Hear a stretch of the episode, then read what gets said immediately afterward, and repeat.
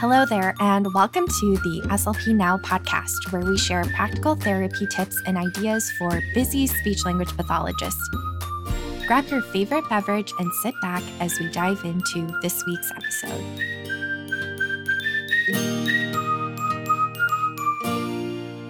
Hey there, it's Marisha, and welcome to the SLP Now podcast.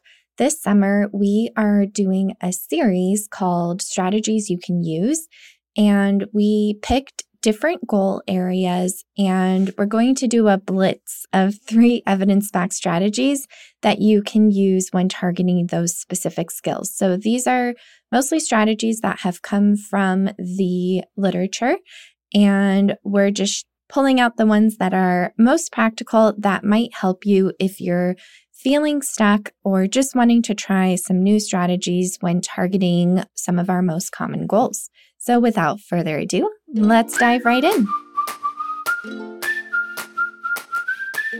Today, we are diving into strategies that we can use when targeting syntax goals. So, this could be looking at compound and complex sentences, passive voice, relative clauses, all of that good stuff. If you didn't listen in last week, I would highly recommend reviewing episode 127 for an overall strategy it was more focused on basic grammar structures, but some of the principles will still apply here. So, episode 127 gives you a great overview there. Let's not waste any time and dive right into the strategies that we can use to target more complex sentences. So, the first strategy that we can use is to work on combining sentences. So, this is detailed by Strong 1986 in the article Creative Approaches to Sentence Combining, or it's actually a book, but I'll give you a great overview here. But that is a great reference to use. You can find it in the show notes at slpnow.com slash 128. Combining sentences is what it sounds. We provide students with two or more sentences and then prompt them to create a single longer sentence. So this is a great way to work on syntax and we can have them combine the sentence in a way that elicits whatever structure we're trying to target. And there's two types of combining. So we have cued combining, where the therapist underlines the components that need to be combined or gives the students elements to use, like a conjunction, for example. So, an example of this is like we say, I sometimes wonder something. That's the first sentence. And the Second sentence is superheroes do exist, and we provide the student with the conjunction whether. And then they work on combining that sentence. So then they could say, I sometimes wonder whether superheroes do exist. So we're using the conjunction whether and replacing something with superheroes do exist. So that's cued combining. We also have open combining, where we don't give the students specific instructions and we allow them to creatively combine the sentence. So if we give them, I like to eat cereal and I like to watch TV, they could create a number of sentences with that. It could be, I like to eat cereal before I watch TV. I like to eat cereal while I watch TV. There's a number of ways that they can combine that sentence. That is the first strategy that we can use when targeting sentence. We can help students combine sentences and we can either cue them or have it be open.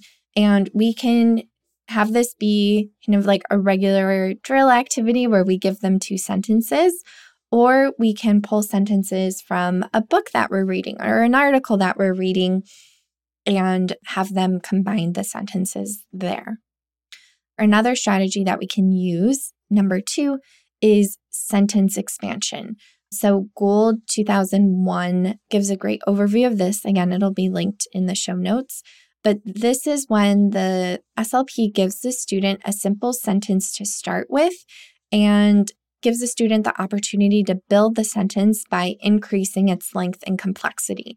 So, this is a great way if we're teaching them whether it's relative clauses or anything like that we can kind of do initial teaching of what that looks like, and then we can practice by expanding sentences whether it's just like a drill based activity and we're giving them those sentences, or if it's done in more context, like if we're taking one of their narratives or one of their writing samples, or if we're reading an article or a book and we're expanding the sentences there.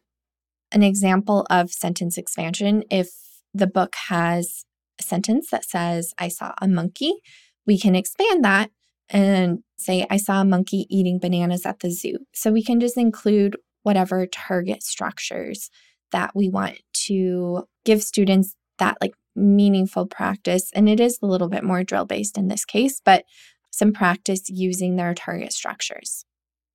Then the third tip, which was also in episode 127, this is so important and it will be a constant theme throughout all of these episodes. But we want to provide students with embedded practice.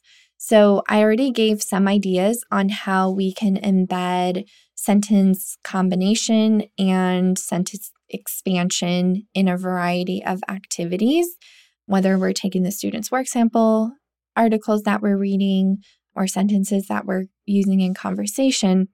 We can also do that embedded practice. And some other ideas to do that is that we can Again, look at the text and add or replace words and phrases or expand the sentences. And then we can also play games. It's a game where we're pulling those sentences and making them more complex and using those strategies.